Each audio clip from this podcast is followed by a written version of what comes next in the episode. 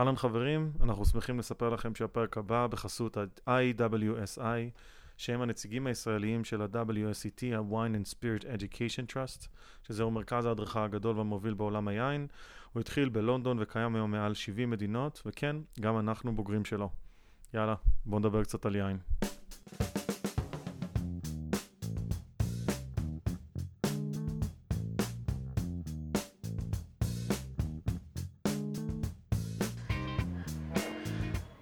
אהלן חברים, ברוכים הבאים למוצר צריכה בסיסי, אהלן גיא. היי רע.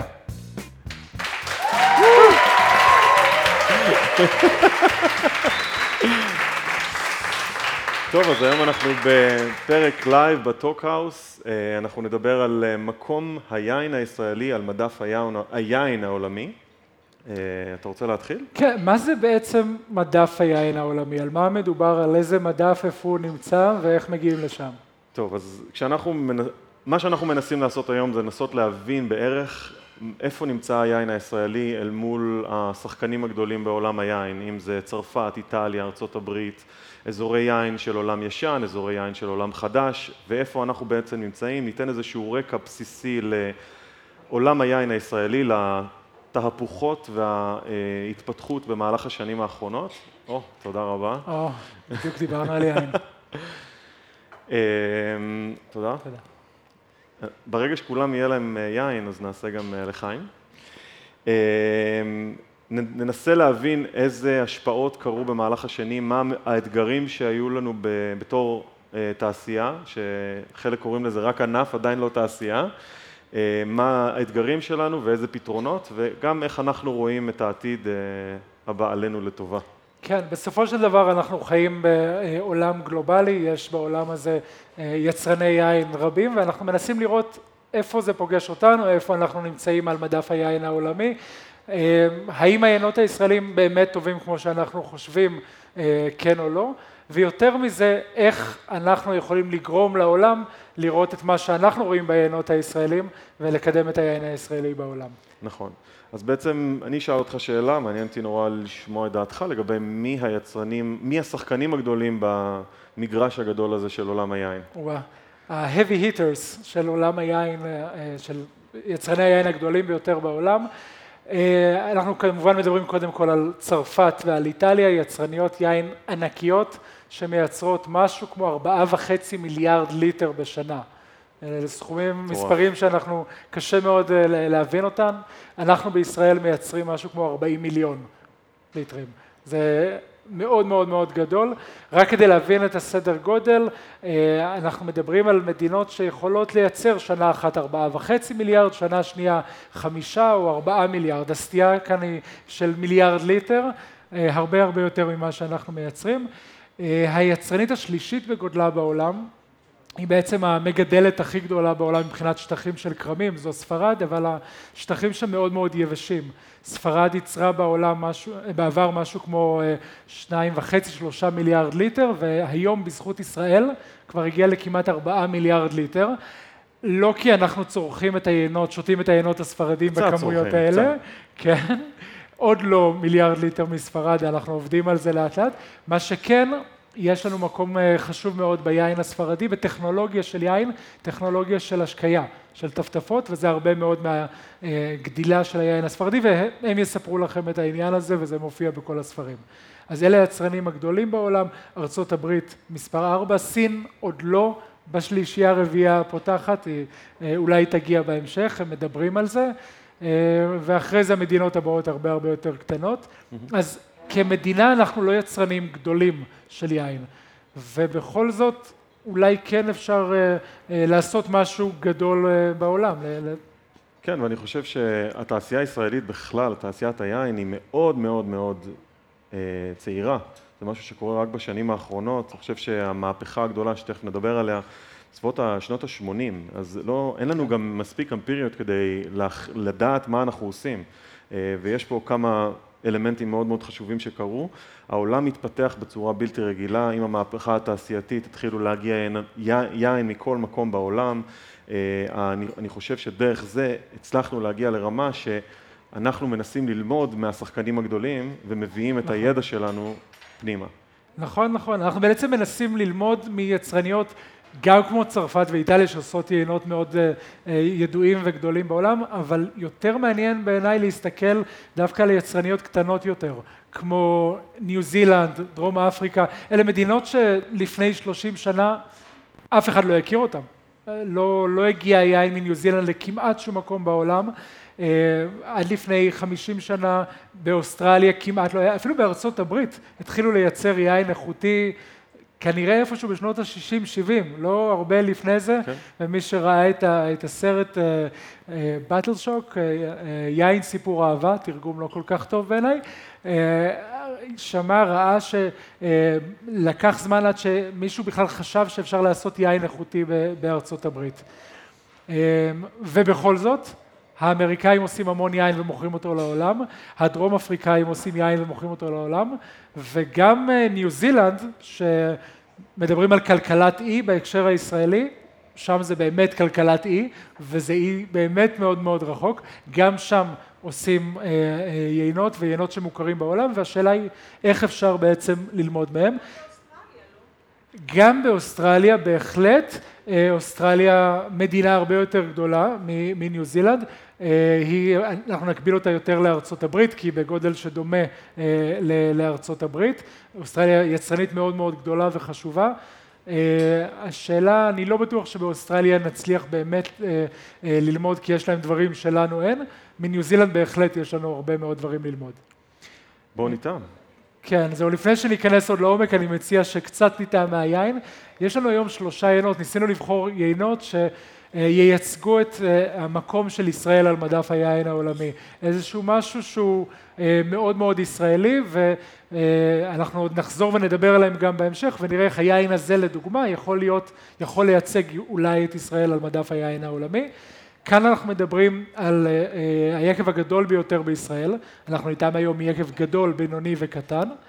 מצד שני זן הענבים נקרא מראווי מישהו פה מכיר זן ענבים שנקרא מראוי, טעמתם אותו לפני, מעט מאוד, זן ענבים חדש ישן, זן ענבים עתיק מאוד, שנמצא הרבה מאוד שנים פה באזור, אה, אבל אה, חזרו לייצר ממנו יין רק בשנים האחרונות ורק עכשיו מתחילים לגלות אותו מחדש, ומצד שני אפשר למצוא כבר יינות טובים ואפילו מסחריים, יקב ברקן הוא יקב מסחרי, זו סדרה אה, פחות אה, גדולה של היקב, סדרת הבטא של היקב, ליקב יש אה, יינן חדש יחסית כבר כמה שנים, עידו לוינזון שגם התארח במוצר צריכה בסיסי,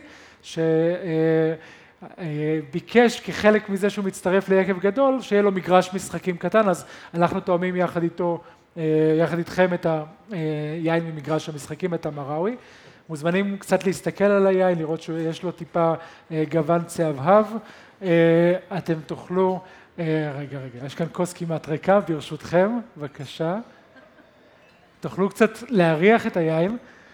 רואים אחרי הפנסים, נהדר. כן, אה? כן, כן. יש אנשים מולנו. אף אחד עוד לא הלך. אה, אתם מריחים קצת את היין, ורואים שיש כאן חוץ מפרי, מה שקופץ קודם כל לאף, זה הריחות של התהליך שעבר על היין הזה, אם זה אה, קצת עץ, קצת תבלינים, אה, לכם יש יין שם, מצוין. אה, קצת אפילו ריח של חמאה, היין הזה עבר כנראה תהליכים כאלה ואחרים שגרמו לריחות האלה ביין. אתן לך לדבר עליו גם? כן, אז באמת המראוי זה זן שהוא הגיע מדברים על זה שזה זן עתיק מלפני אלפיים, שלושת אלפים שנה, שמצאו אותו באיזה כפר ערבי, אה, מעט מאוד ממנו, שאת זה אה, לקחו למעבדה ושכפלו והצליחו להביא את הזן הזה לרמה שאפשר לייצר ממנו יין. זה משהו מאוד מאוד חדש, זה משהו ש... זה חלק מהמהפכות שקרו בשנים האחרונות. אה, אני אשמח קצת לספר לכם על איך אנחנו תואמים, לי יש שיטה קצת טיפה לשונה, אני קורא לזה רגשי טכני רגשי. אה, דבר ראשון, אני מריח ותואם, מסתכל, מריח ותואם את היין ואומר מה היין, מה אני מרגיש כלפיו. אני יודע שזה נשמע קצת מוזר, אה, אני כן מרגיש דברים אה, לגבי יין, שופך אותם עליי גם לפעמים. אבל דבר ראשון, אם הוא מעניין אותי, האם הוא מרגש אותי, האם יש בו משהו מעניין, משהו אחר, משהו שונה, או שזה כמו כל יין שאנחנו מכירים, אפשר להגיד שהוא יין פשוט יותר, יין מורכב יותר. אחרי זה אני מריח וטועם שוב ומנסה להבין טכנית, האם אני, מה הריחות שאני מריח מבחינת איזה מאפיינים, איזה טעמים יש בפה, האם יש הרבה חומצה, יש טנינים, האם היין הוא עפיץ, אם הוא נותן תחושה כזו של יובש בפה, מה הטעם סיומת שלו. ובסוף אני עושה מין הערכה כללית ששוב היא סוג של רגשית, שאני מנתח את היין ואני אומר אוקיי, עכשיו שאני טעמתי והרגשתי אותו והבנתי אותו מבחינה טכנית, מה הוא אומר עכשיו. אז כמו שאמרת. חשוב להיות מחובר לרגש שלך. יש כאן כמה אנשים שטעמו איתי יין לפני כן ואני מלמד בבית ספר שנקרא WSET, בישראל זה IWSI ויש לנו טכניקה מאוד מאוד סכמטית, במבחן שעשיתי לפני כמה שבועות קיבלנו 12 יינות לטעימה והיינו צריכים לזהות מה יש לנו בכוס לפי הריח, לפי הטעם של היין, לפי הצבע שלו. אז לנו יש פחות מקום לרגשות, כן חשוב מאוד מה היין הזה גורם לנו להרגיש, אבל מעבר לזה טכנית, וזה מה שמדהים ביין, אפשר להבין מאיפה הוא הגיע, אפשר להבין מה עבר ליין הזה, ובסופו של דבר זה מתחבר לי למקום של היין הישראלי על מדף היין העולמי, כי, כי כשאנחנו הולכים לבקר בעולם, או כשאנחנו שותים משקה אחר, בירה למשל, או, או וויסקי, אין לו את ההקשר המקומי, הטרוארי, הקרקע, האקלים, שמיוחד רק ליין, וביין, וזה מאוד מאוד מיוחד ליין, אפשר לזהות מאיפה הוא הגיע. המלצה, בקשה, ואנחנו עוד נדבר על זה בהמשך, על דברים שאנחנו יכולים לעשות בהקשר של היין הישראלי בעולם. פעם הבאה שאתם מבקרים בחו"ל, קחו איתכם בקבוק יין, תנו אותו כמתנה למארחים שלכם או לחברים בחו"ל, ספרו לאנשים מה יש בישראל ויותר מזה, אתם מביאים איתכם איזשהו, איזשהו ריח שייחודי לישראל. כאן אנחנו יכולים לנהל דיון מעמיק על מקור הריחות, אבל אין ספק שליין ולענבים יש משהו מאוד מיוחד שמחובר למקום שממנו הם הגיעו. מה עוד קורה בעולם? האמת היא שאפשר, רק חשוב להבין שאנחנו תכף נחזור לזה, אחת המהפכות, אבל זה בעצם, יש איזו מהפכה שקורית בשנים האחרונות שהיא מדהימה ביין, זן כזה לא היה פה לפני 20 או 30 שנה בחיים. וזה כיף לראות זנים מיוחדים, שיטות ייצור מיוחדות, יינות באמת מיוחדים ויש פה קפיצה אדירה שלפי דעתי היא תהיה ממש ממש טובה בהמשך ואני צופה גדולות גם לזנים האלה וגם ליצרנים שהם עושים דברים חדשים וטובים. לחלוטין, לחלוטין, וזה בדיוק מתחבר לנו שוב למקום של יין הישראלי על המדף העולמי, שאנחנו פוגשים אנשים בחו"ל והם שואלים אותנו על יין ישראלי הם מחפשים את הזן המקומי, את הסגנון המקומי, את הייחודיות של האזור, וזו אחת הדוגמאות. אגב, חוץ מכל העניין הזה, בסוף חשוב שגם היין יהיה טעים, מקווה שטעים לכם היין. לחיים. ולחיים שוב.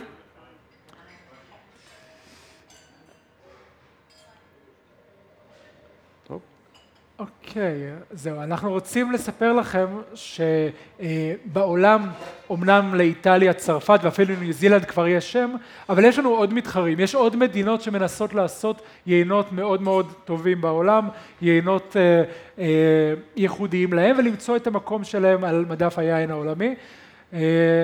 אנחנו בישראל עוד די בתחילת דרכנו במיתוג של היין העולמי, אבל רוצים לתת איזושהי דוגמה, אם יש פה אנשי מיתוג ושיווק, אולי ייקחו איזושהי השראה מהעניין, לאיך עושים את העניין הזה, איך עושים אותו במדינות אחרות, לדוגמה במדינה שלא בהכרח מוכרת לנו כמדינת יין, בולגריה. ככה נראה המיתוג אצלם, נראה אם אני אצליח. כן.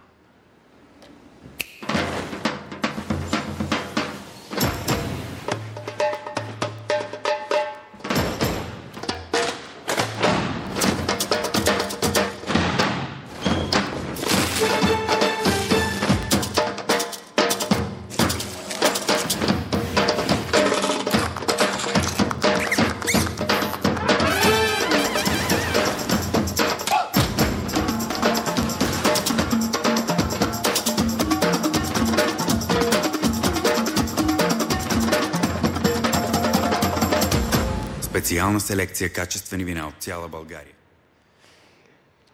ככה נראה מיתוג, ככה צריך להיות אה, היין הישראלי, וזה מה שאנחנו מנסים בעצם אה, לעשות ולקדם, אה, להביא את היין הישראלי למפה, ישראל נמצאת על המפה, נכנסה לספרים של אה, WSCT בשנים האחרונות, נבחנו עליה בבחינה האחרונה, לא שאלו שאלה, שאלו על שווייץ, לא שאלו על ישראל. באת מוכן לשוויץ? לא, אה, אה, אבל כן, ישראל נמצאת על המפה, אה, והשאלה היא איפה פוגשים את ה- את היין הישראלי אה, בעולם. אתה מסתובב הרבה בעולם, יצא לך לפגוש יינות ישראלים? אז האמת היא שלא כל כך, היין הישראלי הוא לא בכל מקום, יש בעיה די רצינית לנסות לפצח את השיווק ואת ה marketing של אה, היין הישראלי, הוא נמצא בדרך כלל בקטגוריה של יין כשר, ואחד הדברים שאני מקווה שכולם יודעים פה, שהעיינות הכשרים הם אה, בעבר היו נחשבים העיינות המבושלים, עיינות לא טובים, עיינות לא תקינים. אה, והאמת היא שגם פה הכנו סרטון שגיא, כן, כן. אנחנו נגיע, אה, לסרטון נהדר? בואו כן. ניגש לסרטון ישירות. הנה זה המדף הכשר, סרטון מקסים שעמיתה לתחום עשתה. בבקשה.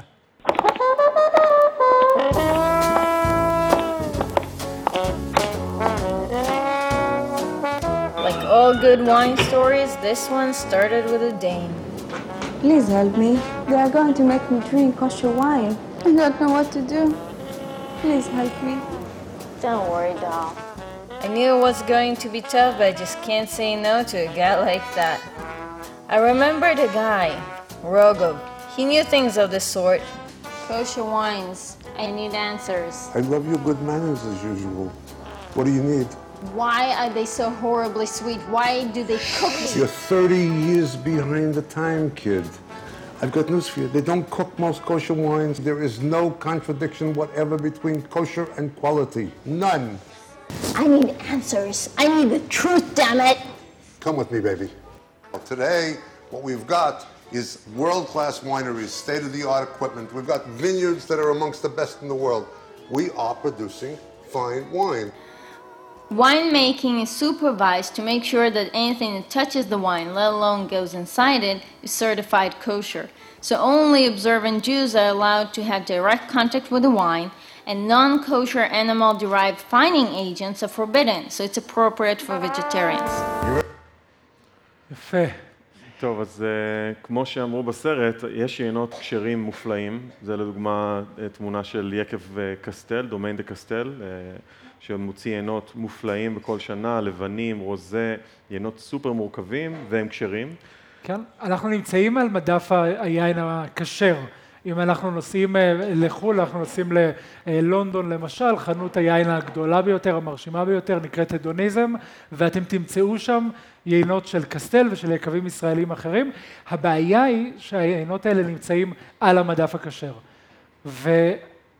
והניסיון שלנו כאן, אה, לא רק כאן, אלא אה, רע מטייל לא מעט, אה, יוצא לי גם לבקר, ואנחנו ננסה לעשות את זה ביחד איתכם, זה להוציא את היין הישראלי מהמדף הכשר למדף הרגיל, למדף הים תיכוני אולי, אה, שיעמדו ליד היינות היוונים, טורקים, אה, לבנונים, יש יינות נהדרים מלבנון, אה, ובאותו מקום אה, גם במסעדות, גם בברי יין בעולם, יפתחו את היינות האלה כי הם טעימים, כי הם טובים, לא רק כי הם כשרים. אה, אירחנו את יעל גיא, יעל גיא מנהלת הייצוא של אה, אה, יקבי רמת הגולן, היא אולי השגרירה הכי גדולה של ישראל היום אה, בעולם, אחת השגרירות הגדולות של אה, עולם היין הישראלי, והיא סיפרה שהיא מוכרת יין ליפן, לסין, לקרואטיה, למדינות שכשר זה לא העניין שם. אנחנו עדיין בתחילת הדרך בהקשר הזה, וכמו שראיתם את מה שבולגריה עושה, יש לנו תחרות. אנחנו צריכים להיאבק לא מעט כדי לעשות את זה. כן. אה, כשאתה פוגש אנשים בעולם, מה הם חושבים על יין ישראלי? מה הם יודעים עליו? רוב האנשים עדיין חושבים שאנחנו מטיילים בגמלים בארץ ישראל, הכל מדבר, אין יין, שואלים תמיד איזה יין עושים, אמ, והאמת היא שגם זו שאלה טובה שגם לי קשה לענות, כי המון המון שנים היו קברנה סוביניון ומרלו ושרדונה, שהם היו בעצם הביג בלוקבאסטרס של עולם היין הישראלי, והיום כפטריות אחרי הגשם יש אה, יופי של יינות שמגיעים, אבל לא כל כך מכירים, לא יודעים, לא יודעים אם בכלל עושים, יודעים שישראל היא מעצמת הייטק, יודעים שהנטפים והטפטפות זה שלנו, אבל לא באמת עולם היין הישראלי עדיין תפס מקום של אה, כבוד ב, במדף העולמי. כן, אה, יוצא לי לפגוש גם לא מעט אה, אנשי יין בעולם והם לא מכירים את זה, הם לא יודעים שישראל זה, זה בשביל זה. העיסוק שלי, מי שמכיר ויודע, הוא בעיקר בתיירות יין. מעט מאוד אנשים מגיעים לישראל בשביל תיירות יין ואוכל, למרות שיש לנו המון המון המון מה להציע. זה משהו שאני מאמין שהולך להשתנות, כי היום מי שמסתובב בפריז, בלונדון, בניו יורק, רואים יותר ויותר אוכל ישראלי. מסעדות ישראליות עם אוכל לא רק של שף ישראלי שעושה אוכל בסגנון צרפתי, אלא אוכל ממש ישראלי, מחנה יהודה ואסף גרנית ואותו לנגי עם המסעדות שלו בלונדון ובפריז. יש אפילו מסעדות, מסעדה בניו יורק שהם עושים מטבח תל אביבי מקורי. חיי. והמסעדה היום הכי טובה בארצות הברית היא זהב בפילדלפיה, שהיא מסעדה ישראלית. מקסים, מקסים, מקסים. אז יש לנו המון המון מה להציע, ואוכל ישראלי נתפס כאוכל בריא, אוכל, אנחנו בירת הטבעונות העולמית. שמעת מה שנאמר על כשרות? אז חלק מהעשייה של היין הכשר מתחברת גם להקשר הזה, לעניין של טבעונות. אגב, אה, כמי שעושה יינות בסגנון אה, טבעי, אורגני, ביודינמי, אתה מוצא איזשהו חיבור לכשרות ותהליך העשייה בכרם? אה, כן, בכרם כן, הוא יודע מה הוא שואל, הוא מוריד לי להנחתות, כי לי יש איזשהו קושי עם עניין הכשרות, כי בעצם מה שקורה בקר... ביקב עצמו זה שאני, אם אני היינן של יקב, אני לא יכול לגעת ביין. עכשיו, לי בתור יינן זה מאוד קשה, אם אני נוגע בחבית, החבית פסולה. אלה החוקים פה בארץ. אה, אז, אה, אז הוא קצת teasing אה, מי, טיפה, אבל יש המון המון דברים מאוד חיוניים בעבודה של, שעובדים לפי המסורת היהודית, אם זה שנת שמיטה, אם זה להחזיר חזרה לאדמה, הגישות שאני מאמין בהן הן גישות מאוד מאוד טבעיות, זה לנסות לייצר איזשהו אקו סיסטם, איזו ראייה הוליסטית לגבי השילוב של הכרם עם חווה שלמה, ואחד הדברים החשובים זה באמת להתייחס בכבוד לאדמה, ואחרי שבע שנים אנחנו תמיד בשנה השביעית, אנחנו לא מוציאים תפוקה ואנחנו פשוט מחזירים בחזרה את הפרי לאדמה, וזה בעצם אה, משהו שהוא חלק מקסים בעיניי ביהדות ובצורה הכשרה של גידול ענבים בישראל, וזה בכל העולם בעצם. מי שבאמת thoughtful ובאמת כן. עושה את הדברים בצורה כנה, בשלוש השנים הראשונות למשל, מהרגע שנתת את, נכון. את הגפנים? אז אנחנו לא מוציאים פרי מזה. אוקיי. אה, זה הפרי עורלה, זה אותו סיפור בדיוק כמו ב... תודה. אוקיי, תודה. כן, אתה... כן. ומה עם לוח השנה שאתה עובד לפיו כיינן אה, אורגני ביודינמי? זה קשור למשהו כשר? בהחלט. לכל... מה okay. לוח השנה? על מה הוא מבוסס? על תנועת הירח. מעולה, ולוח השנה העברי? יפה. לא, כן, אני כן, לא, כן, אתה יודע, אני לא... אנחנו מפתחים כאן דברים מעניינים. בהחלט, הרבה היגיון בחקלאות העברית היהודית, אה, ואפשר לזכור שהעם היהודי התפתח כאומה אה, חקלאית, ולוח השנה נקבע בצורה הזו. העניין היחידי שאם אנחנו מדברים שוב על המדף העולמי והמדף הכשר, המדף הכשר הולך ומצטמצם בעולם. אם אנחנו ננסה למכור רק ליהודים שומרי כשרות בעולם, לא יהיה לנו הרבה למי למכור, כי רוב היין הכשר בעולם מיוצר היום מחוץ לישראל ונמכר גם מחוץ לישראל. כן, במדף של יין כשר אתה רואה שניים שלושה יינות ישראלים והיתר יינות שמגיעים מספרד, צרפת. כן, כן, כן, ארצות הברית, כן. יש אה, יצרנים נכון. מאוד מאוד גדולים של יין כשר בארצות הברית, ואם אנחנו רוצים לשמור את המקום שלנו, זה המקום. עכשיו, חשוב להבין שכן המדף הכשר הוא איזושהי פתיחת דלת מסוימת, כי לא פעם, אה, אה, אם עושים אירוע רשמי בניו יורק ומזמינים יהודים שומרי מסורת, אז ידאגו שיהיה יין כשר, ולא פעם זה יהיה יקב קסטל או יקב רמת הגולן, ויקבים טובים ישראלים אחרים, אז זה משהו ש, שאפשר אה, אה, לפגוש ולראות. לדלג מהסרטון. אני חושב שאנחנו גם מוכנים ליין השני, אה, אה, לאט לאט, אם לגמרי. אתם מרגישים בנוח. לגמרי. אם אין מישהו שמתנגד, אנחנו נעבור ל, ליין נוסף, לטעום יין נוסף, ולאט לאט ימזגו לנו אותו, ועוד רגע אנחנו נדבר גם על היין. אוקיי, ואני רוצה שנדבר קצת על יינות אה, בישראל ועל מה שקורה בעצם אה, בתעשיית היין הישראלית, כדי שנוכל לחבר את זה אה, למה שאנחנו יכולים לעשות היום ולאן שזה ילך הלאה. אגב, מי שלא סיים את היין בכוס, לא בסדר, אבל אתם לא חייבים, יעברו ביניכם עם מרקקה, עם bucket ואפשר יהיה לרוקן. אה, אז בישראל אנחנו מדברים על תעשיית יין מאוד מאוד ארוכה של אלפי שנים, רק שהייתה הפסקה קטנה, חזרנו לייצר יין לפני מאה ומשהו שנים, ויין... הפסקה קצרה. מדברים על זה שלפני אלפיים ושלושת אלפים שנה עשו יין, יש גתות עתיקות ברחבי הארץ שאפשר לראות שעשו יין, יש עדויות, הפסקה קצרה של אלפיים שנה וחזרנו. כן, היו, הייתה לה שם איזושהי מנוחה קלה, חזרנו לפה, אנחנו עכשיו מייצרים יין, וחלק מהחזרה לישראל הייתה ייצור חזרה של יין. בעצם אתם יודעים שעקבי כרמל מזרחי, כמו שהם נקראו באותה תקופה, אה, נפתחו בין היתר כדי לקרוא ליהודים מהעולם.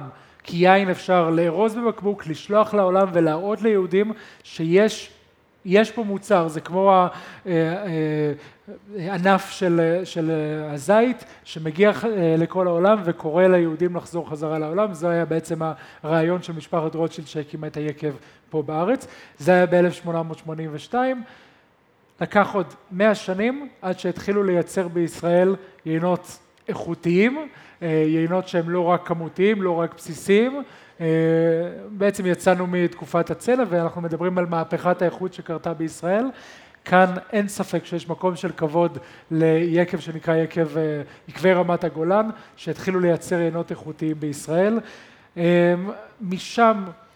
תן לי לעצור אותך רק כן. רגע משהו קטן. חשוב מאוד להבין שגם אני מדבר יותר ברמה של חקלאות וקורמות וייננות. אה, מהפכת האיכות היא מהפכה מאוד מאוד משמעותית שקרתה בשנים האלה. אמ, יש כל הזמן מאבק בין חקלאי ליינן. אה, במשך השנים האלה היה, היו חקלאים שהחזיקו את האדמות והם עשו את היין לפי כמות מסוימת של פרי. הרצון היה להגיע לכמות כמה שיותר גדולה כדי למכור כמה שיותר. בזמן שהיינן מחפש איכויות ושהענבים יגיעו לרמה של איכות הכי גבוהה שהיא בדרך כלל הפוך, לא רוצה כמות, הוא רוצה איכות. ככל שהגפן תצליח להוציא ממנה פחות פרי, ככה הפרי יהיה יותר איכותי ויותר טעים ואפשר להוציא ממנו יין נהדר. אז בתקופה הזו, בסביבות שנות ה-80, נוצרה איזושהי מהפכה של איכות מאוד מאוד גבוהה, של גם הבנה של איך צריך להתייחס לכרם, איך צריך להוציא את הגידולים, שהחקלאים שחררו ונתנו לעיננים להוביל, הגיעו עיננים גם מחו"ל, לדוגמה עקבי רמת הגולן, אז עד היום מחזיק אה, ויקטור שונפלד, שהוא בעצם אמריקאי שלמד בדייוויס, והוא הגיע כדי לתמוך בתעשייה הישראלית. אגב, אתה מדבר על כמויות, בואו שנבין את הכמויות, על מה מדובר? כמות של פרי? כן, מדונם אדמה, עד כמה שאני יודע, שנות ה-80, 70, העליזות, הגענו, הישראלים, אנחנו מאוד חזקים בלהגיע למקסימום, הגענו למשהו כמו חמישה טון לדונם. יש גם שבעה ושמונה טון לדונם. וואו. זה, זה צריך להיות מאוד יצירתי כדי להגיע לרמות של פרי, okay. אוקיי. אבל שוב חזרה ל... והיום כשאתה, כשאתה מייצר אצלך יין בארצות הברית? בסביבות ה-700, 700, 800 קילו לדונם. אוקיי, okay, זאת אומרת עשירית מהכמות, עכשיו לך תתפרנס מזה. אנחנו כאילו מצליחים, זה עובד, אבל uh, אני חושב שבאמת המהפכה הזאת של האיכות היא across the board, זה בכל רמה שהיא, גם ברמת הכרם, גם ברמת הידע שעיננים מגיעים ומבינים מה הם עושים, כן. ולאט לאט הצליחו להביא עינות מאוד מאוד איכותיים. Uh, אני חושב שה... אם אנחנו רוצים לדבר על המהפכה הבאה, אז בעצם היקב הראשון שדיברת עליו, שזה בעצם מקווה רמת הגולן, שזה בעצם מפלצת ענקית של יין, שעושה המון המון עינות, כמה זה, ארבעה מיליון בקבוקים בשנה? חמישה וחצי, שישה מיליון המון, המון, המון אה, יין. ליטר בשנה אפילו, יודע מה, סליחה, בקבוקים בשנה, כן? זה המון יין, אה, וזה באמת, בעיניי, בעינינו, המהפכה הבאה היא בעצם מהפכת הבוטיק. אה, זה בעצם, אה, אני יצא לי לעבוד אה, ביקב מרגלית, שנחשב יקב הבוטיק הראשון בישראל, ואפשר לראות הקפדה מאוד גבוהה, התייחסות באמת להגיע לרמה של הפרי ברמה הכי גבוהה שיש, גם שם המון המון יקבים, זה פשוט מדהים לראות, שאם מסתכלים על ה... הסתכלתי על ספרים לפני המון שנים, כמה יקבים היו בישראל, אז בשנות ה-80 היו משהו כמו 30-40 יקבים. תחילת שנות ה-80 היו 15 יקבים היום בישראל. אנחנו מדברים על 400-500 או, יקבים. פעילים. אה, תודה רבה. תודה. אה, אז המהפכה הזאת של יקבי הבוטיק הביאה המון המון המון יקבים חדשים, שגם מציעים דברים חדשים, דברים מיוחדים. אני חושב שזו הזדמנות מעולה לדבר על יקב בוטיק. אה, לגמרי. אחד היקבים החשובים במציאת הזהות של יין ישראלי, יקב שנקרא ויטקין, והיין שאנחנו שותים עכשיו זה הרוזה של יקב ויטקין, בציר מסע ורוד. 2018, מסע, ורוד, מסע ישראלי ורוד, ויש כאן הרבה מאוד אמירה. כי יקב ויטקין כשהוא קם, הוא קם כדי לייצר יין ישראלי, יין מקומי, יין אזורי. הם לא מייצרים קברנה סוביניון, הם לא מייצרים שרדונה, טיפה סוביניון בלאן, אם מישהו טעם, הוא מוחבא בצד. אה, כן, טיפה משחקים בריזלינג ופינו נואר, אבל בעיקר, בעיקר גרנש, קריניאן, אה, פטי סירה, זנים מאוד מאוד ים תיכוניים מקומיים, וגם מה שיש לנו כאן זה יין שמבוסס על גרנש, יחד עם קצת אה, קריניאן. אה, האדם שעומד מאחורי היקב הזה, אדם בשם אה, אסף פז, יעלה פרק איתו בהמשך, אה, אדם מרתק, אה, נחשב האדם ש... אה, אנחנו קוראים לו מר קריניאן, הבן אדם שהחזיר את הקריניאן לקדמת הבמה.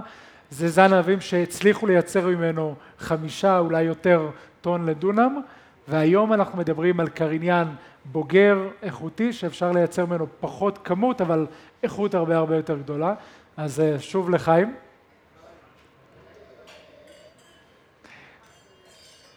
אה, ובהקשר הזה גם נדבר על רוזה, שזה משהו שקורה יותר ויותר בישראל, וזה מדהים לראות את העניין הזה. היום בישראל המון המון המון יקבים מייצרים רוזה. אני חושב שזה מתחבר לכמה דברים, אה, גם לזה שזה מצטלם נורא נורא יפה, מי שרצה לצלם זה, זה הזמן עם הכוס הזו, אה, גם כי אה, זה טעים, והרבה בגלל בעיקר שזה... מתאים לנו. מתאים לאקלים. זה יין קר, זה יין שאפשר לשתות כשחם בחוץ. עכשיו בישראל יש רגעים אה, ש, שקר לנו ושלא בא לנו לשתות יין אה, קר, מאוד מאוד קצרים, אה, שבועיים שלושה בשנה. רוב השנה, לפעמים קצת יותר, השנה יותר קר, אבל רוב השנה אלה היינות שהיינו רוצים לשתות, יינות ורודים, אולי יינות לבנים. אגב, רוזה זה גם פתרון ליקב שרצה לעשות, אה, אה, או שלא חשב בזמן על זה שהוא רוצה לעשות יין לבן, בארץ שותים יותר ויותר יין לבן, ועכשיו אנחנו רוצים לעשות יין בסגנון לבן מהענבים האדומים שכבר נתנו, אז אפשר לייצר מהם גם רוזה, בהנחה שהם יתאימו לעניין הזה. כן, וזה בעצם אה, יין שמבוסס על שני זנים אדומים, שהגיעו למיצוי של הצבע, צבע מאוד עדין, מאוד אה, ורדרד, דרך ההשריה עם הקליפות. הם נתנו לו השריה של בערך שמונה, שעות, ובעצם הצבע של היין מגיע מהקליפות של הענבים. אני יודע שאני אומר דברים ככה מאוד בסיסיים עבורך, גיא, אתה אבל... מדבר על, על מה שחשוב מהזווית הייננית של איך עושים את היין, וזה מאוד מאוד חשוב.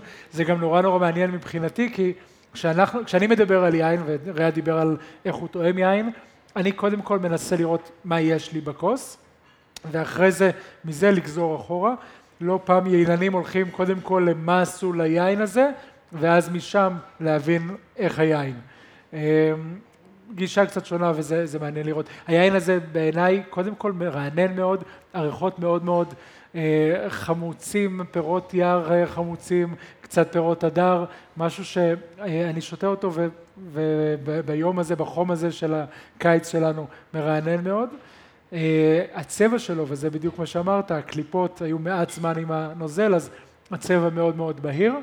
אה, והטעם שלו, אם היינו תואמים אותו בטעימה עיוורת, כנראה שהיינו חושבים שמדובר על יין לבן. אה, זה, זה הכיוון. כן, וגם האמת היא שלא הייתי חושב שהוא יין הישראל- ישראלי בכלל, אה, פשוט אה, באמת נורא נורא טעים, נורא עסיסי, אה, עם חומצה טובה, נותן לך תחושה שבא לך לשתות עוד ועוד. שמעת את דניאל רוגוב קודם בסרטון, למאזינים של מוצר צריכה בסיסי, אנחנו נעלה את הסרטון לעמוד, סרטון מקסים, והוא אמר שאין קשר בין כשר לבין אה, אה, איכות, יש יינות כשרים ולא כשרים איכותיים, וחוץ מזה שעושים יינות מאוד מאוד טובים ושאנחנו כבר 30 שנה אחרי התקופה שבה היו יינות לא טובים בארץ, אז יש היום הרבה מאוד יצרנים של יינות ורודים מאוד מאוד טובים ונסו לטעום אותם, תנסו לבקר ולהכיר גם יקבים קטנים יותר יקב ויטקין היא יקב קטן יותר, הוא לא כמו ברקן שמייצר למעלה מעשרה מיליון בקבוקים, כאן אנחנו מדברים על יקב שמייצר משהו כמו מאה אלף בקבוקים סך הכל, וגם זה רק בשנים האחרונות. היקב אה, התחילו לשחק ב-2001, 2002 בציר ראשון, ייצרו אה, עשרות אלפי בקבוקים בודדים והגדילה הזאת למאה אלף היא יחסית חדשה, היקב אה, יצא מהבית של המשפחה והיום יש מבנה מקצועי נפרד לחלוטין, זה עוד איזושהי אה, אה, מהפכה נוספת שאפשר לראות בהקשר אה, של, של היין הישראלי, עקבי הבוטיק יוצאים מהחצר האחורית ונכנסים בעצם למקום מקצועי ואיכותי. נכון. ובעצם יש לנו כבר יין איכותי, יש לנו כבר 400 יקבים בישראל שמייצרים יינות, הרבה מהם יינות איכותיים, מה שמתחיל לקרות עכשיו זה הניסיון למצוא את הזהות של היין הישראלי, להבין מה זה יין הישראלי, כי כשבסופו של דבר הולכים למסעדה או לחנות, מרימים בקבוק, צריכה להיות סיבה להרים את הבקבוק הזה. אז אה, כי כתוב עליו ישראלי, זו סיבה טובה בשבילי אולי, כלוקל אה, פטריוט, אבל אה, כשאתה פוגש אנשים בחו"ל, יין ישראלי, ירימו אותו פעם אחת, יטעמו, מעבר לזה לא בהכרח ייקחו אותו, אלא אם יהיה איזשהו ערך נוסף להציע. נכון, ובאמת המהפכה הזו היא מהפכה מדהימה והיקב הזה הוא אחד הראשונים שבעצם ניסו לתפוס איזושהי זהות מסוימת, אה, ניסיון לגדל זנים שהם אולי יותר מתאימים לאקלים, לאופי הישראלי, ליין שאמור להיות, שמתאים לאוכל הישראלי, אז המהפכת הזהות היא בעיניי מהפכה הכי משמעותית שאנחנו ממש ברגעים אלה נמצאים בתוכה, אה, עם המראוי והביטוני וקריניאן וגרנש, זנים שלא היו פה לפני הרבה מאוד שנים. היום אנשים מתחילים לחפש את הזהות שלהם, אני חושב שזה משהו שהוא קורה גם בעולם האוכל, גם בקולינריה, אנשים מנסים להבין מה זה אוכל ישראלי, מה זה מטבח ישראלי, אני חושב שלאט לאט אנחנו מתחילים להבין שיש לנו מרכיבים או תהליכים מסוימים שהם מאפיינים אותנו. אה, חלק מהדברים זה שאצלנו בארץ אנחנו לא כל כך יודעים מה זה האזוריות שלנו. זאת אומרת, כשאתה מגיע לצרפת או לדוגמה לאיטליה, כולם יודעים מי זה קיאנטי. כולם מכירים את האזור, כולם מכירים את, ה, את הסגנון יין, את הסוג אוכל שיש. אצלנו אין זהות ברמה של מה זה יין גלילי, או מה זה יין מרמת הגולן, או מה זה יין מהנגב. או מה זה יין ישראלי בכלל, נכון.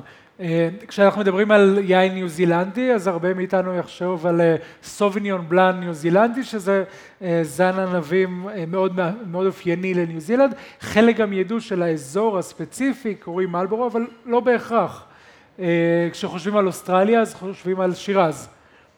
יש איזשהו סגנון עשייה. כשחושבים על בורדו, אז יש יין בורדו, או קיאנטי, את היין של, של קיאנטי, יש להם את האופי שלהם. אנחנו היום מנסים לייצר יין ישראלי. שאגב, חשוב להגיד, אני הייתי עכשיו בניו זילנד, זה לא בהכרח שכל היקבים מגדלים סוביניון בלאן. לא? זה אפילו לא נכון. יש 80 אחוז מהתוצרת זה סוביניון בלאן, אבל יש שלושה יקבים שעושים את זה. שאר היקבים מגדלים המון המון, זאת אומרת שיש פה אלמנט של שיווק. ויש פה איזושהי תפיסה שאנשים קונים מוצר או חושבים שהם קונים איזה מוצר בגלל שהייתה עבודה עבודת תשתית מאוד נכונה ומאוד טובה, שיצרה איזושהי מציאות, איזושהי קונספציה, שאולי אנחנו צריכים לעשות את זה גם כן, להחליט מה זה הזן שמאפיין את ישראל, וללכת איתו עד הסוף. כן, אנחנו בעצם צריכים לתת את הסיבה, את הכניסה אה, בדלת של, של מסעדות ושל חנויות יין בעולם ושל הציבור בעולם, אם תהיה להם סיבה ראשונה לטעום את היין, כי זה זן ענבים שהם לא טעמו, או כי זה אופי מסוים של יין שהם עוד לא מכירים, יהיה להם טעים, וזה גם מאוד מאוד חשוב, ואנחנו מעריכים את מה שעידו עשה עם המראוי ועם יינות אחרים עם זנים מקומיים, ורקנטי זכו עכשיו בציון לשבח על, על, אני חושב שזה גם היה מראוי שלהם, או זן ענבים מקומי. מאוד מאוד חשוב להיכנס בדלת, אחרי זה יחפשו יינות נוספים ואת הסירה והקברנה והשרדונה, אבל חשוב שיהיה לנו איזשהו איזשהו צעד ראשון, ויותר מזה, חשוב שאחרי הצעד הראשון יהיה לנו גם איזשהו אופי להראות, אה, וכדי לייצר אופי אנחנו צריכים בעצם לייצר איזה שהם כללים, איזה שהם מאפיינים של אופי אזורי. אז בישראל התחילו לעבוד על זה, כשאני אומר התחילו, זה קורה עכשיו. בישראל הולך להיות, הלוואי בחודשים הקרובים, כבר שלב א' עבר, הולך להיות האזור הגיאוגרפי המוגדר הראשון של יין. אזור מטה יהודה, משהו שהולך לקרות. ג'ודיאן uh, הירס זה משהו שהולך uh, uh, להיות המקבילה של בורדו בישראל, אם תרצו, של פורטו uh, בישראל, פורטו של פורטוגל uh, ושל עמק הדורו, והיצירה של האזור הזה מייצרת איזשהם סטנדרטים של איכות מסוימת. Uh, עד היום לישראל יש רק אזור גיאוגרפי מוגדר אחד, שזה uh, ג'אפה, התפוזים שלנו. עכשיו אנחנו מייצר, מנסים לייצר אזור גיאוגרפי נוסף שיהיה סביב יין, וזה בעצם מותג. כשאנחנו אומרים שמפניה, כולנו יודעים על מה מדובר, יודעים שיש אזור גיאוגרפי שמייצרים בו יין מבעבע וזה סגנון של יין. אומרים בורדו, חושבים על סוג של יין. אותו דבר, בשאיפה, עוד כמה שנים, לא מעט שנים, אה, יגידו בעולם מטה יהודה, ג'ודיאן הילס, וידעו שאנחנו מצפים ליין עם אופי אה, מסוים, הלוואי ולשם אנחנו אה, נלך. מה שכן יש לנו היום זה הרבה ייננים אמיצים ואנשים אמיצים בישראל שמנסים לחקור ולמצוא מה זה יין ישראלי. אה, אם זה עיקר עניין שאסף פז אה, מקדם ויש היום גם בכרמל וגם בבנימינה ובלא מעט יקבים אחרים שעושים עיקר עניין, אם זה מראוי או זיתוני או אה, ג'ינדלי וזנים מקומיים אחרים ואולי בכלל בלנדים של גרנש עם סירה, עם עורבדו, עם כל מיני זנים אחרים שיהיו כאן, אולי סגנון אחר. ואם איבדנו כמה מאזינים או כמה, זרקנו הרבה מאוד שמות פשוט תפתחו את הראש, יש הרבה דברים מגניבים לטעום והרבה דברים מיוחדים, לא בהכרח תמיד אני אוהב קברנה. יש נכון. אחלה של דברים. נכון, נכון, וכדאי לטעום, ואם אנחנו נעשה את זה, אז אנחנו נוכל, זה השלב של המצגת של מנהל העסקים, אנחנו נוכל להביא לישראל גם הכנסה, אבל מעבר להכנסה, שזה נחמד, יגיעו לפה אנשים שרוצים לטעום יין טוב. עכשיו הם כבר מגיעים לפה כי הם רוצים לטעום אוכל טוב, ויש פה אוכל נהדר.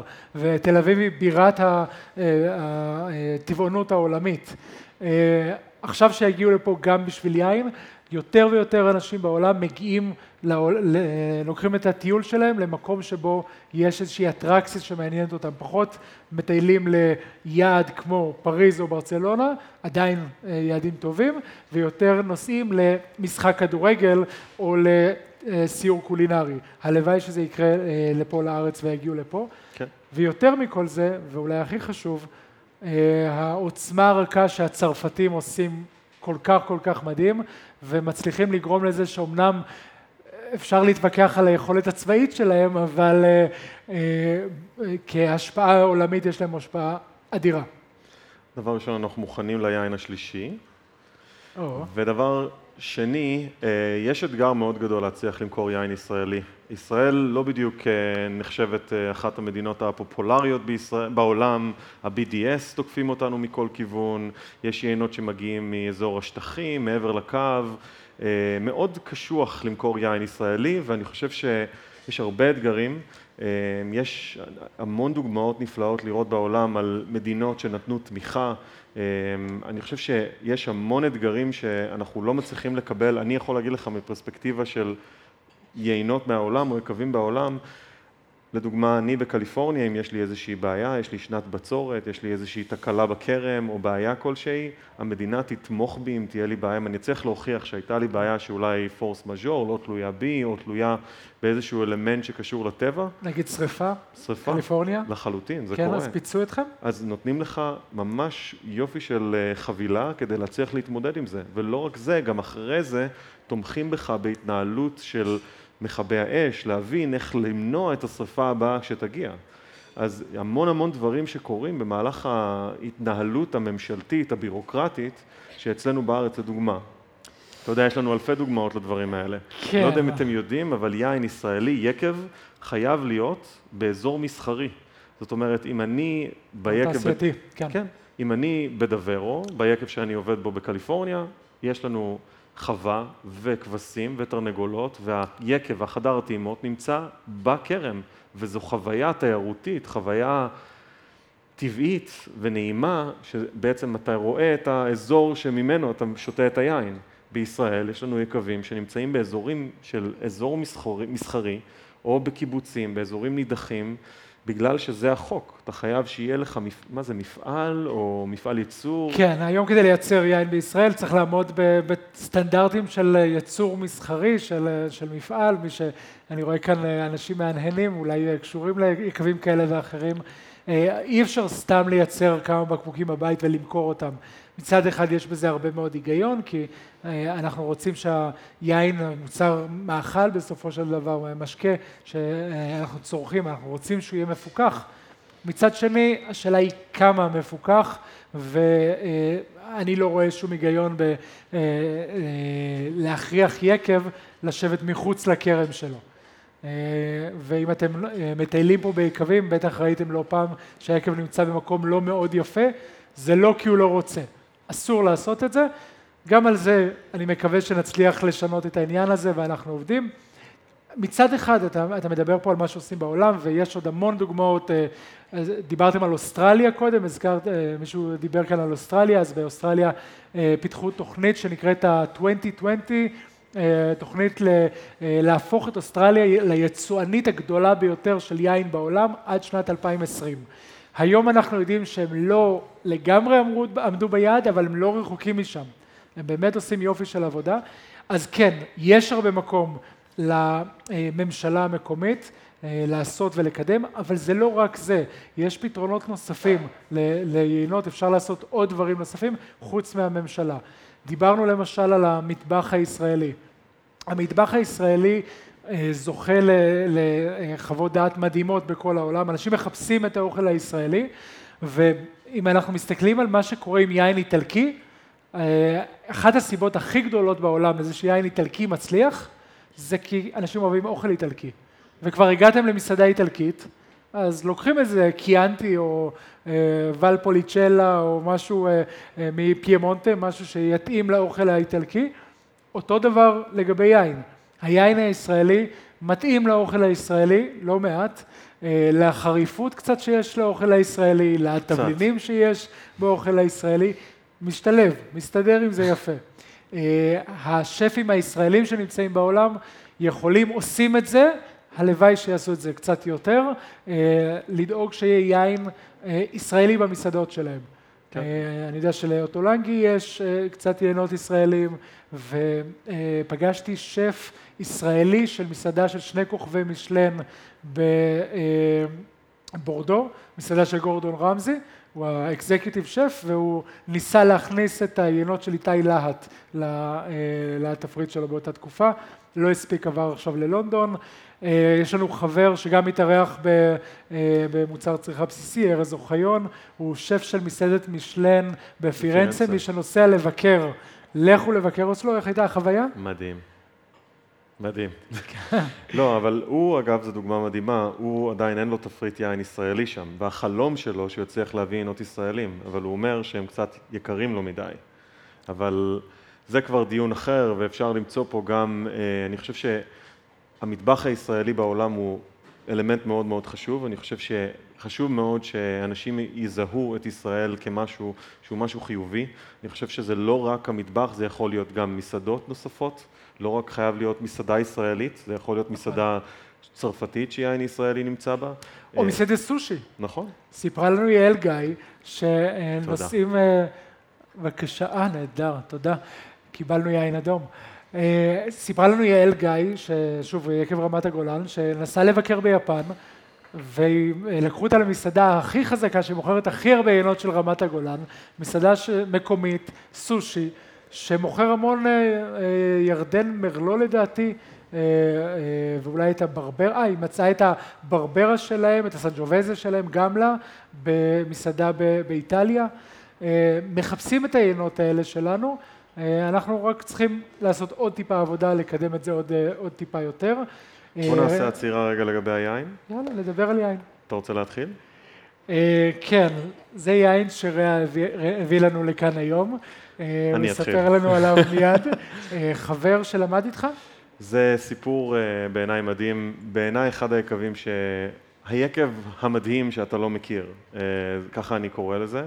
אה, משפחה מקסימה בשם משפחת רוזנברג, בחור בשם יוסי, ביקב שנקרא כרם ברק, יקב כרם ברק. הסיפור התחיל, זה סיפור מאוד מרגש, בעצם התווית שנמצאת על היין וגם כל היקב הוקם לזכרו של הבן שנפטר בגיל 18 מסרטן, בחור מדהים עם יכולת כישרוני בצורה בלתי רגילה. אה, והציורים והאיורים שלו נמצאים על התווית. אה, המשפחה הזאת נכנסה לי ללב לפני המון שנים, יוסי למד איתי בתל חי, שלמדתי פה בארץ, אה, ומאז אני מלווה אותו רגשית ומקצועית כמה שאני יכול. אז היין הזה, זו התווית, בעיניי תווית מקסימה. מה שיוסי מנסה לעשות בשנים האחרונות זה למצוא איזה שהם מאפיינים של יין שהוא יותר ישראלי, הוא יותר ים תיכוני, היין הזה נקרא ים תיכון, אה, הוא בעיקר אה, קריניאן, שוב, הזן שאנחנו מדברים עליו כל הערב, אה, עם קצת נגיעה של קברנס סוביניון ומרלו. בכלל בעיניי יקב מקסים ואנחנו, אני, הוא קטנצ'יק, 6,000 בקבוקים, אבל אתם כולכם מוזמנים לבוא לטעום שם, זה ישמח לי את הלב. אז תהנו. אתה רוצה לדבר קצת על היין? כן, כן, אה, פעם ראשונה שאני תואם את הבציר הנוכחי הזה. אה, אני יכול להגיד לכם שריאה לפני שהוא בחר את היין הספציפי הזה, אפשר לספר, עשיתם טעימה קטנה, 60 יינות, כל מה שהיקב הזה עושה, כדי לבחור את היין הספציפי הזה, אז הרבה מחשבה הושקעה כאן. אה, היין, אתם מריחים אותו, ואני חושב שזה נורא יפה לראות את זה ביינות ישראלים, זה קורה יותר ויותר. הוא לא, הוא פחות אה, ריבתי ממה שאולי אה, חלקנו מכירים מיינות קודמים וזו איזושהי מגמה שאני רואה ביינות בישראל. אה, יינות שאחוז האלכוהול קצת פחות גבוה, אנחנו היום ירדנו ל-13-14 אחוז אלכוהול, ריח מאוד מאוד מרענן, יש פה המון אקליפטוס, המון משהו ירוק, גם הצבע כאן לא מאוד כהה יין יותר ים תיכוני, מי שמכיר, תואם את היינות מדרום איטליה, מדרום צרפת, זה יותר היינות בכיוון הזה, אני חושב שזה יופי של דוגמה. אגב, אם מחפשים את אחד היינות הכי הכי נחשבים במזרח התיכון, אנחנו מדברים על שאטו מוסר, כמו הדג, שמגיע מלבנון, וגם שם הם משתמשים בבלנד די דומה ליין. נכון. וזה האמת היא די מזכיר לי את זה, אה, את היין הזה, אני טעמתי... את שאטו מוסר. כן, מ-2008. המלצה חמה אגב, שאטו מוסר, ודרך היין זה גם אה, יחבר אותנו לשכנים שלנו, ועושים יין בלבנון, ועושים יין במצרים ובמרוקו ובירדן. אה, הלוואי שנוכל ללכת לבקר בכל המקומות האלה, בכל היקבים האלה. כן, וחשוב, היה לנו חשוב לתת לכם איזושהי טעימה שהיא, יש לה איזשהו פלואו מסוים עם יין שהוא מיקב גדול, מסחרי. אחרי זה יין הלבן שלנו, הביטוני, שזה זן שהוא גם מאוד מאוד אה, ייחודי ושונה. עברנו ליין שהוא מגיע מיקב שהוא בינוני, יקב בוטיק, וזה בעצם ממש יקב אה, קטן מאוד, אה, אבל נורא כיף לראות שיש פה איזשהו חוט שני שעובר בין העיינות, שיש פה איזושהי תחושה של ים תיכון, של יין ישראלי, משהו שהוא מאפיין בעיניי את היינות המקסימים שעושים פה בארץ, ואני ממש שמח מהטעימה הזאת מבחינתי. ים תיכון חדש. לחיים. לחיים. תן אחד. יפה. טוב. אמ, אז עוד רעיונות, עוד אה, דרכים לקדם יינות ישראלים, דיברנו קודם על אה, אה, מודעות אישית, על זה שכל אחד מאיתנו נמצא בעולם ויכול לקחת איתנו את היין ולייצג את ישראל. אני חושב שזה יותר מרק לקדם את ישראל, זה גם להביא משהו שהוא מאוד מאוד אישי שלנו, אני משתדל להביא משהו אישי שלי לביקורים בחו"ל, ויין ישראלי, ישראל יותר טובה מכל מדינה בעולם בלייצר יין ישראלי. בסדר? אם אנחנו ננסה לעשות יין בורדולזי, בורדו יותר טובה מאיתנו בזה, כנ"ל לגבי שמפניה, אבל יין ישראלי אף אחד לא יעשה יותר טוב מאיתנו, אז אה, זה דרך נהדרת להציג את עצמנו. אה, תיירות יין, יוזמות אזוריות, אה, מי שמשוטט באתרי, או שאולי זה רק אני, באתרים של אה, מועצות מקומיות. זה רק אז, אתה. אה, למטה יהודה יש אתר אינטרנט יפהפה שהם בנו שם אה, שכבות של אה, אטרקציות. אפשר להיכנס ולבנות לעצמכם טיול של אוכל ויין, ולראות איזה מחלבות יש שם ואיפה אפשר לבקר, ואיזה יצרני בירה, ואיפה אפשר לישון, ואיזה מסעדות יש, ולבנות איזשהו טיול. האתר הזה כרגע בעברית יתורגם בקרוב, אני מקווה, אה, אה, לאנגלית גם ולשפות נוספות. בינתיים הוא עבורנו. ועוד משהו, המלצה חמה, עכשיו זה הזמן ללכת לבקר, גם במטה יהודה, גם בגליל, בגולן, גם רגע לפני שמתחיל הבציר, וזו עונה מאוד יפה, זו עונה מאוד יפה. גם ויותר בנגב. מזה, ובנגב לחלוטין, ויותר מזה, עוד כמה שנים היקבים האלה עלולים אולי חלקם להפוך להיות מבוקשים כמו אה, כאלה אחרים בבורדו או בשמפניה או בדוורו. היום ביקור בדוורו עולה כמה? ביקור סטנדרטי? 15-25 דולר. 15-25 דולר, היום יקבים ישראלים סטנדרטיים, ביקור סטנדרטי עולה סדר גודל של 25 שקלים, 50 שקלים, יש את היוצאים מן הכלל קצת יותר, אבל אני מבטיח לכם שזה עוד יחסית מאוד מאוד נגיש, אז זה הזמן ללכת ולעשות ולבקר, ויותר מזה, אחרי שביקרתם ביקב ישראלי, עם כל החוויה, עם הטרואר המקומי, אה, החוויה שלכם היין תהיה עוד הרבה הרבה יותר אישית ומעניינת. אמ, עוד סיבות, עוד דרכים. בסוף אני נשארתי עם התמיכה הממשלתית, אתה מבין? כן, לא דיברנו על זה כבר, דיברנו על תמיכה ממשלתית, הלוואי שתהיה, הנה, קח את זה. טוב, אז כמובן אקדמיה. אז uh, הוקמה פה בישראל uh, גם, גם בתל חי היו לימודים, לימודי יין נהדרים, וגם באוהלו הוקמה, uh, הוקם תואר שני ללימודי יין באוניברס... בפקולטה לחקלאות. Uh, אני חושב שגם ישראל יכולה להיות מובילת דעת קהל בהתחממות גלובלית. אנחנו כבר הרבה מאוד שנים uh, מרגישים את ההתחממות הזאת שיש בכל העולם, uh, ואנחנו אמורים להיות חוד החנית במחקר, להבין איך אפשר לחקור ולנתח איזה מאפיינים, איזה שיטות חקלאות, איזה שיטות יעננות אפשר לעשות, ובכלל, לא רק בכרם, אלא כל שיטת חקלאות, בגלל שאנחנו כבר. יודעים איך להתמודד עם החום, ההמצאות של הטפטפות שדיברנו, יש הרבה המצאות שהולכות להגיע, שאנחנו אני מעורב ומעניינות מאוד את כולם, אבל חשוב מאוד שישראל תהיה מובילה באקדמיה ביחד עם התמיכה הממשלתית, ביחד עם עזרה בתיירות, ממש כל המאפיינים האלה אולי יאפשרו לישראל לפרוח באמת. והיום באמת יש בישראל אקדמיה של יין. יש באוניברסיטה העברית תואר שני ביעילנות שמוביל מחקר, יש את מכון וולקני שעוסק בחקלאות באופן כללי. יש הרבה מאוד אקדמיה שקשורה ליין, הלוואי שיהיה עוד יותר, והלוואי שבסופו של דבר אה, כולנו נשתה יותר יין, ובעולם ישתו יותר יין ישראלי, כי יש לנו המון המון מה להציע, יש לנו יונות גם טובים, גם מיוחדים לנו, עם אופי מיוחד שלנו. אנחנו מתקרבים לסיום? אנחנו וואו. אה, ממש שם, זה, זה קורה, אתה מבין? כל שיחה שלנו אגב עוברת בצ'יק צ'אק ואנחנו מגיעים למצב שהיא נגמרה. אז אה, באמת תודה רבה שהאזנתם לנו ותודה רבה שהקשבתם לנו ובאתם להתארח בפודקאסט שלנו. אה, אנחנו ממש ממש מודים לכם. תודה. תודה גיא. תודה רבה רע.